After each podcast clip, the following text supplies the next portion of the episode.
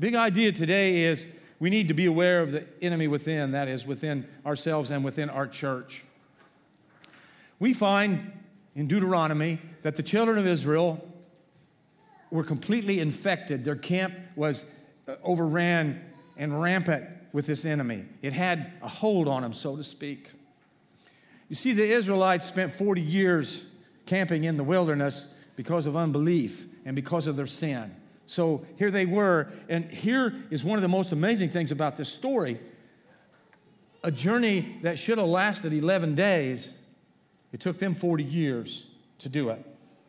The 40 years of wilderness wandering come to an end in this book of Deuteronomy. The events of Deuteronomy cover only a week or two in the 11th month of the 40th year. Chapter 1, verse 3 tells us that. The 12th and the last month was spent in mourning for Moses, 34 8. And the Israelites entered the promised land the first month of the 41st year after the Exodus, Joshua 4:19. And we notice that Moses' summary of Israel's 40-year journey began at Mount Sinai and not in Egypt. In Moses' mind, the nation of Israel began at the base of this mountain. It wasn't in Egypt when they were led out, for it was at Sinai that God laid the law into Moses' hand to share with the people of Israel. And with this law comes the knowledge of right and wrong and responsibility. It's a guide for living. God says, I know you guys can't handle this on your own, so I'm going to give you this. And it's the same when you and I come into the kingdom. You want to know how to live your life? Want to know how to treat your family? Want to know how to treat everybody? Here it is. Here it is. Here's your guide. And that's so eh, I don't, we as believers really don't have an excuse. We know the difference between right and wrong. And we know that we have a responsibility. Deuteronomy 1 1 through 8 reads like this This book records the words that Moses spoke to all the people of Israel while they were in the wilderness east of the Jordan River. They were camped in the Jordan Valley near Suph, between Paran on one side, Tophel, Laban, and Hazeroth, and Dizahab on the other. Normally, it takes only 11 days to travel from Mount Sinai to Kadesh Barnea, only going by the way of Mount Seir. But 40 years after the Israelites left Mount Sinai on a day in midwinter, Moses gave these speeches to the Israelites, telling them everything the Lord had commanded him to say. This was after he had defeated King Sihon of the Amorites, who had ruled in Heshbon, and King Og of Bashan, who had ruled in Ashtaroth and Edrei. So Moses addressed the people of Israel while they were in the land of Moab, east of the Jordan River. He began to explain the law as follows When we were at Mount Sinai, the Lord our God said to us, You have stayed at this mountain long enough. It's time to break camp and move on. Go to the hill country of the Amorites and to all the neighboring regions Jordan Valley and the hill country, the western foothills, the Negev, and the coastal plains.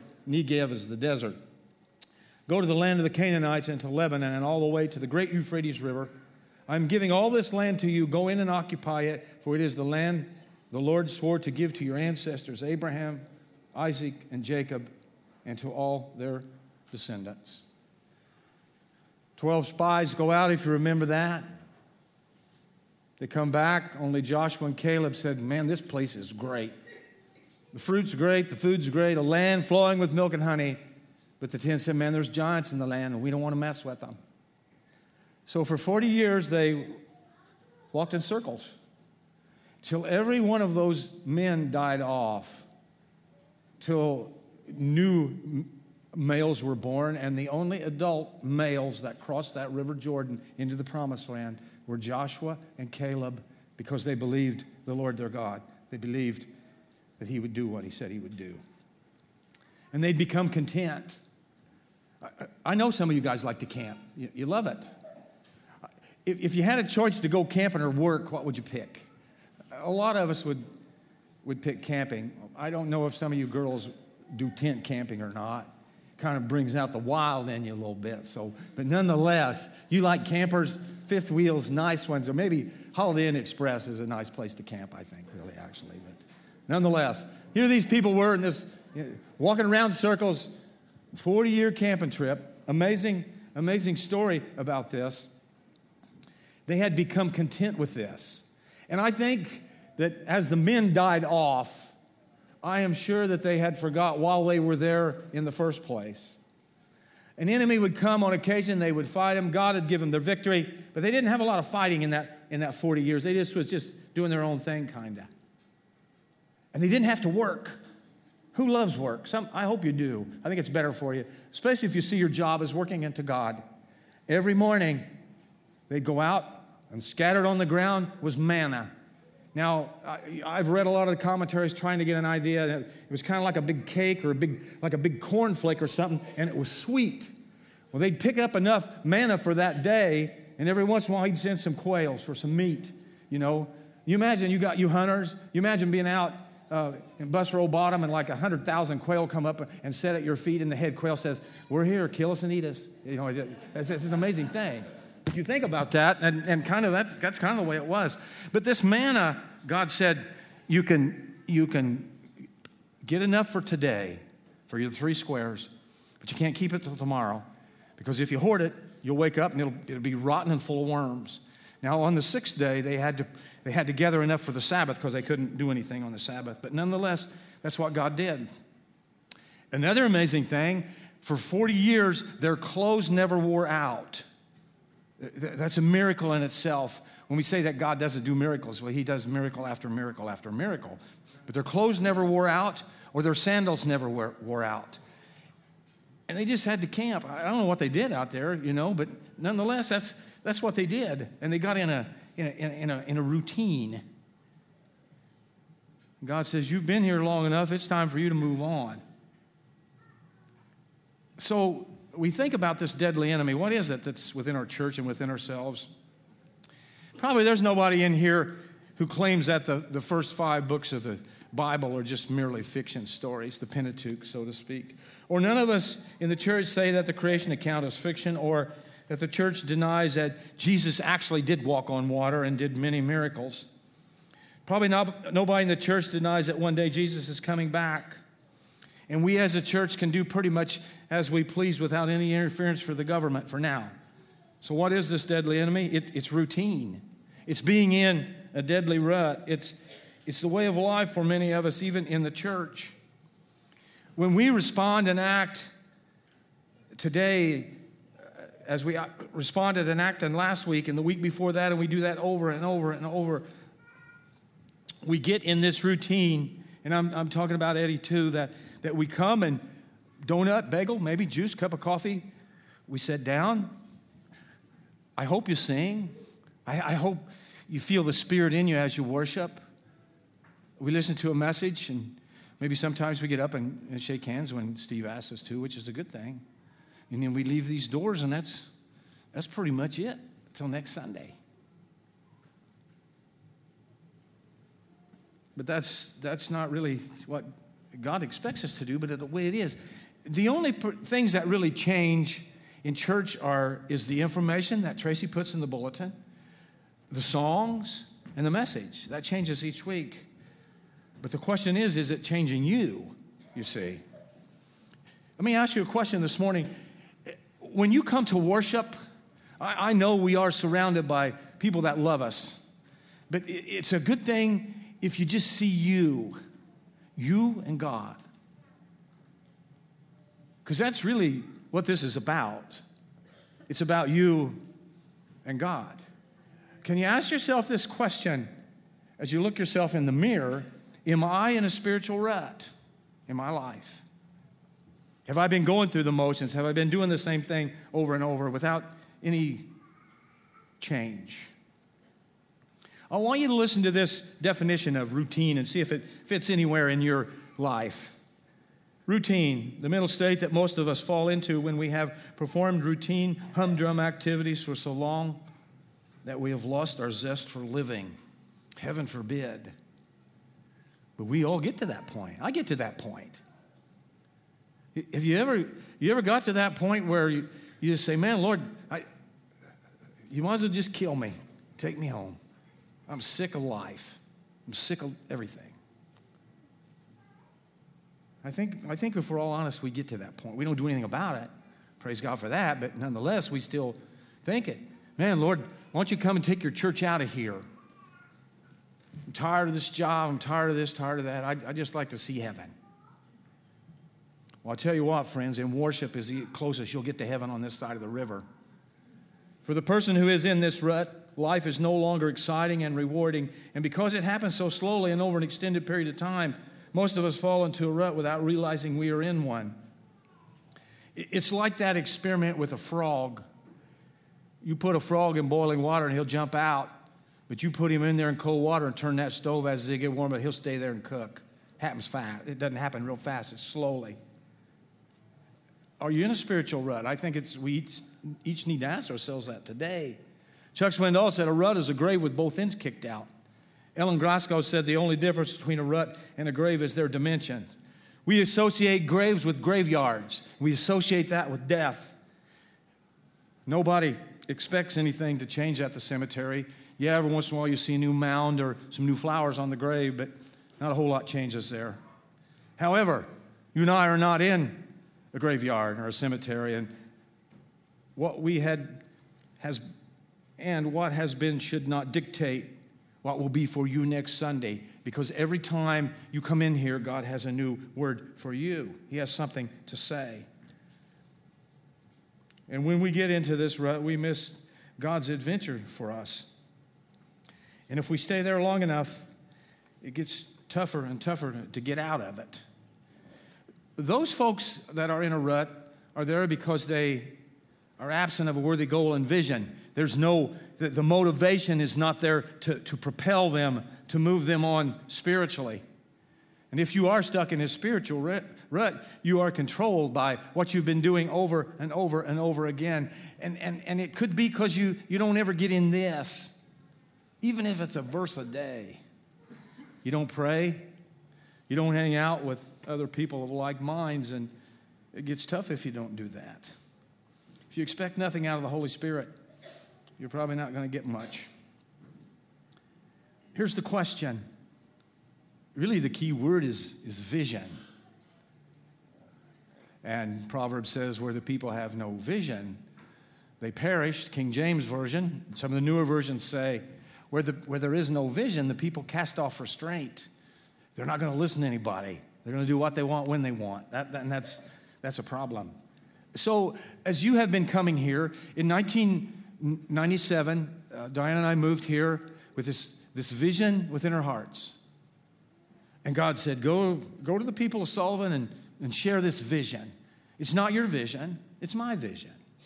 And those that are in tune with me, hopefully, will pick up on that vision and pick that up and carry it on as you join together. So, our vision's on the front of the bulletin each week, and my question is to you have you bought into that vision?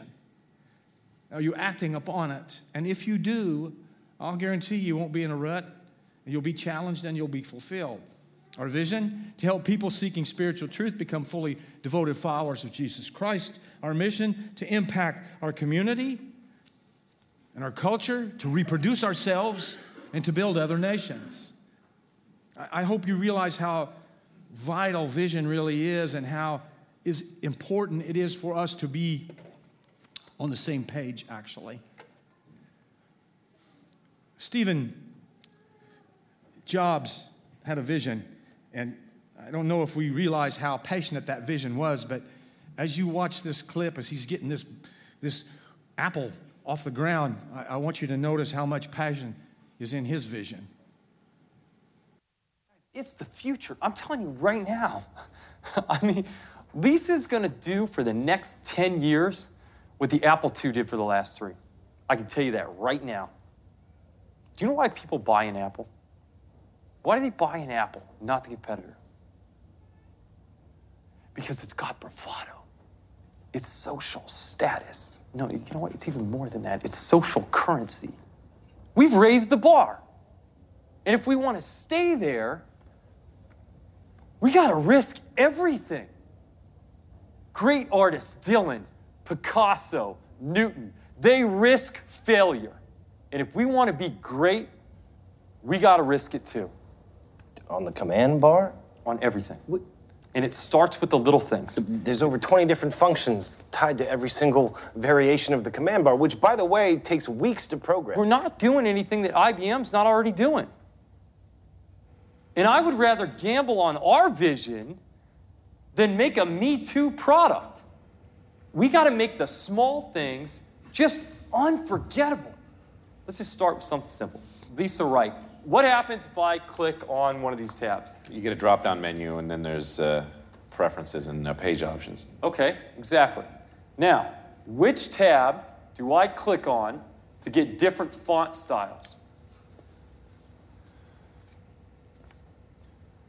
How many custom typefaces are there on LisaWrite? Uh-huh. That's actually something that I wanted to talk to you about, Steve. Is I've been asking for the fonts for months. But everything we're talking about is conceptual, and I'm sorry, but typeface, it, it isn't exactly a pressing issue right now. Everything is a pressing issue. If we want to make the vision for Lisa a reality, we got to put in the hours and make something great. Yeah, but we have a hard date on this software, and I'm sorry, but adding pretty fonts is not going to change that. I mean, Bill? If you don't share our enthusiasm and care for the vision of this company, No, no, no, no, no. I just, I, I'm not understanding. get out. What? Get your, and get out. What- what- You're done. What, what are you going to, you going to fire me? No! I already fired you! Why are you still here?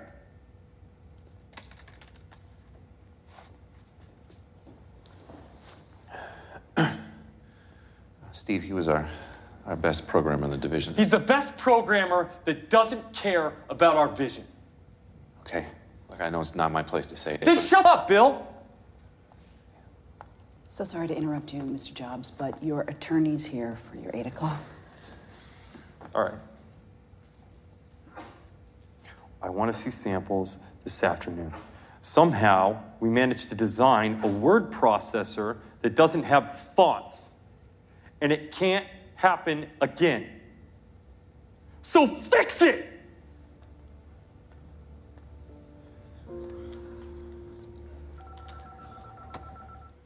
Did he have any vision in that or any passion in that vision? Maybe he's a little overextended, but nonetheless, you see, you see what vision can do and how it affects the workplace. Even how it affects a home or a church or even a school in a sense. I read a story about him as well, right in the beginning when he was getting Apple off the ground and he was looking for people to come alongside him.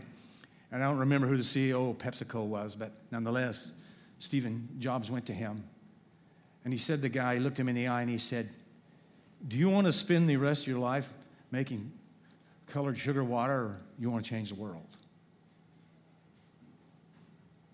The thing about Stephen Jobs' vision, even though he has died, you think that vision is still alive? Will Apple continue to turn out new product? Of course they will. It's because of that initial vision that he placed within their hearts. And I pray that for us as a church. That that initial vision that God placed in our hearts uh, continues to uh, bring us on. So one of these days we will cross that river, but until then we have a lot of stuff that we need to do. Vision gives us a sense of purpose. Pray about how you can help people seeking spiritual truth become fully followers of Jesus Christ, devoted followers. That, that's on you. Where you work, where you live, especially fathers, where you go to school, where you rub elbows with people. That's why you're there. All of us. It, that doesn't change, it's a given. So pray about that, where, where you can, what part you can play in that. Get involved in our mission to impact this culture. Get involved in the core event, community outreach. Uh, Kurt puts that stuff in the bulletin all the time. It's in there this time. Find an event, find a need in this community, or go start one yourself. Revive Sullivan happens every month where we go out and bless and serve and, and love people and, and pray for them. Get involved in local missions. And in the United States, missions. Samaritan's Purse is crying for help for flood victims in Louisiana. Reproduce ourselves, mentor somebody. You know, mentoring is, is sharing your life. It, it is speaking into somebody's life, and all of you have people you can do that with.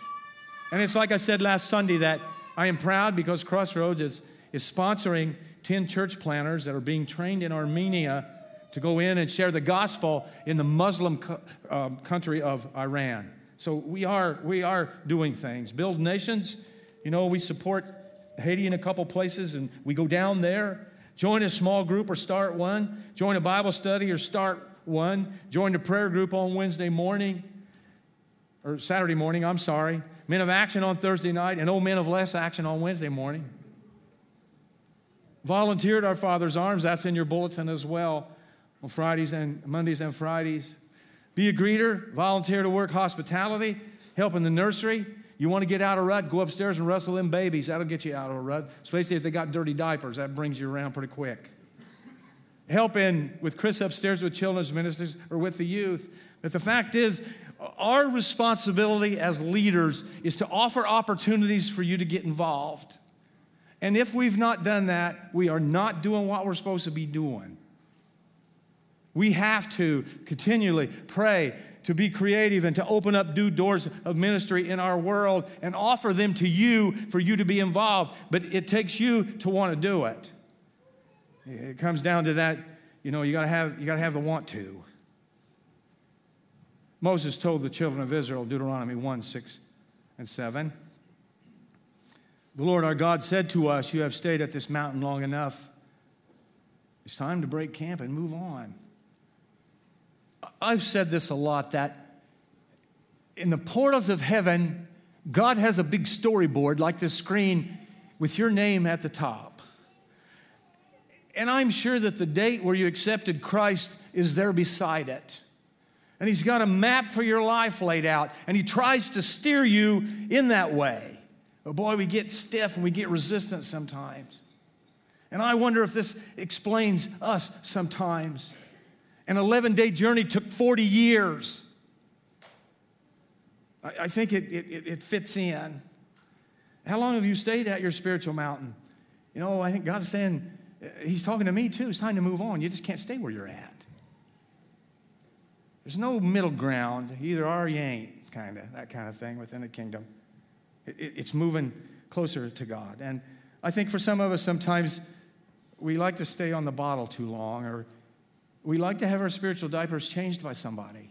We don't want to change them ourselves.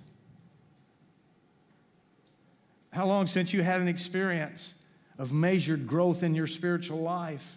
When's the last time you had an encounter with the Holy Spirit of the living God that He invaded your life and shook you to your core? And you knew it was only God. It had to be. It's the voice of God speaking to you, and it affected you. It's, it's what gets us off dead center. I've told you this a thousand times. I never wanted to be a pastor, I wanted to be a railroader. and I did it for almost nine years, but God said, No, it's time for you to come to here. And you think you play those scenarios, uh, scenarios out in your life that, what if? What if this? What if that? But praise God that I was obedient. I've not been real obedient in a lot of areas of my life, but to God, I've, I've always tried to do that. And I pray that for you, as my brothers and sisters, that that's where you're at. Time to break camp and move on. I think way too many of us, as followers of Christ, we, we play that grace card. I love grace. I love to wallow in it, I love to dive in it and go under even. You know how you spit water out when you're swimming? You spit grace out, and it's in your eyes and your ears. And man, you know that, you're, that God loves you, and no matter what, He's going to love you. And it, that's the point. But I think sometimes we take advantage of that grace card. And this is what we say Lord, I remember the day that I came to you and gave you my heart. And because of that, I'm in. I'm one of your kids. And really, the church is fortunate to have me there filling that seed every Sunday. I throw in a little money in the basket. And I'm happy about that. But the sad truth is when we feel we don't need to grow, I, we, we, the, the old rut gets a little deeper and a little deeper. Lord, you know, I'm okay, and if I die, I'll go to heaven. And I know that Gabriel blows that horn in the eastern sky and it splits, and you're standing there, Lord, and hollering for us to come on up, that I'll be in that group. And I'm looking forward to it, and I thank you for that. But you know what? Until that day, I'm going to pretty do, do what Eddie wants, and, and I'm just going to sit and I'm going to eat donuts and drink coffee and have a good time. I know this attitude because I've had it before. It works. Nobody's going to scream at you like Stephen Jobs, unless it's Pastor Jeff a little bit, but I'm glad he does that. I got a story to tell you about my friend Jackson down here. Jackson and uh, uh, Steve and I was out in the foyer waiting for uh, Grandpa to pick him up, and he said, "Yeah, I, I know you guys. I know Pastor Jeff." He said, "Can you tell me something? Why does that guy scream so much?" Steve said, You have to ask him yourself. So I can't wait to tell Jeff. I hope he's watching. But anyhow, I thought that was, I thought that was funny. But things are different from this side of this stand. Pulpit, call it what you will. You see me. I see all of you. And if I've said it once, I've said it probably two or three hundred times since you've been coming. That as I look out, I see faces, but in the expanse over your head is this huge aura of potential because you're spiritual. If you are a follower of Christ, the Holy Spirit has entered into your life, and with that entrance, He has brought gifts, or one, at least one gift, and you have that. That's why we try to encourage you to go through life development to find out what that is, what you're good at. I think people should do whatever they're good at for God, regardless. Whether it's fixing cars doesn't matter to me. But nonetheless, it's that wasted potential. And I, I pray that if all of us just did one thing, if you just called one person this week and told them you're praying for him or that you loved them, that would be something. If we all did one thing a week. Jesus says to us what God said to the Israelites in the wilderness.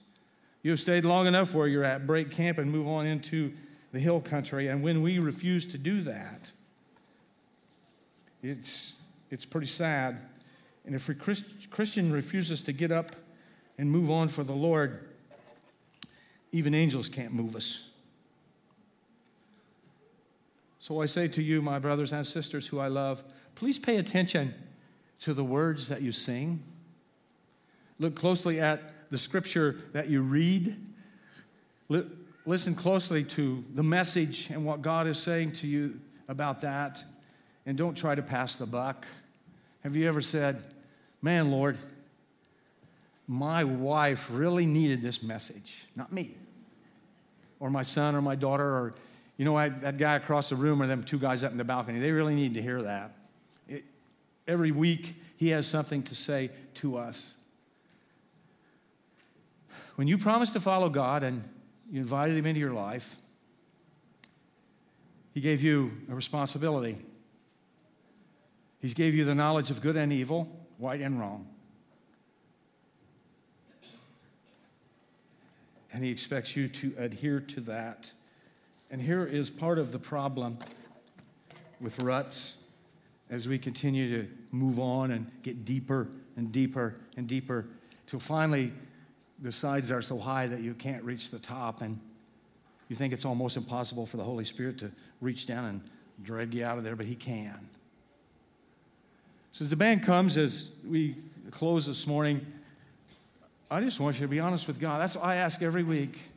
I ask you every week to be honest with the Holy Spirit because He'll talk to you if you listen to Him. And He will put things in your mind and in your heart that you need to do. And I think in the past, when I've noticed that I was in a rut, that uh, there was some sin in my life that I needed to confess. So that might be you this morning. Lord, we love you. And as you look at us, you, you see your kids whom you admire, who you love, who you continue to pour blessings and grace upon. And sometimes we just see ourselves a bunch of ragamuffins. Just lucky to get the crumbs off the table, but we're not supposed to see it that way. We're supposed to be sitting around your table, Lord, constantly. Especially on Sundays when we sit around your table to worship you. And Father, you have spoken to hearts here this morning. And as I said, as I love them, I just pray they're honest. If there's sin that needs to be confessed, that we might do that. If it's time for us to pack up camp and move on in our spiritual lives, we might have the wherewithal and the courage and the gumption to be able to do that with your help. So, right now, Lord, this, this altar is always open. If people need prayed with, they can come. People need to know you. We'll be able to show them how to do that. But just help us to be honest. We ask these things in the name of Christ. Amen.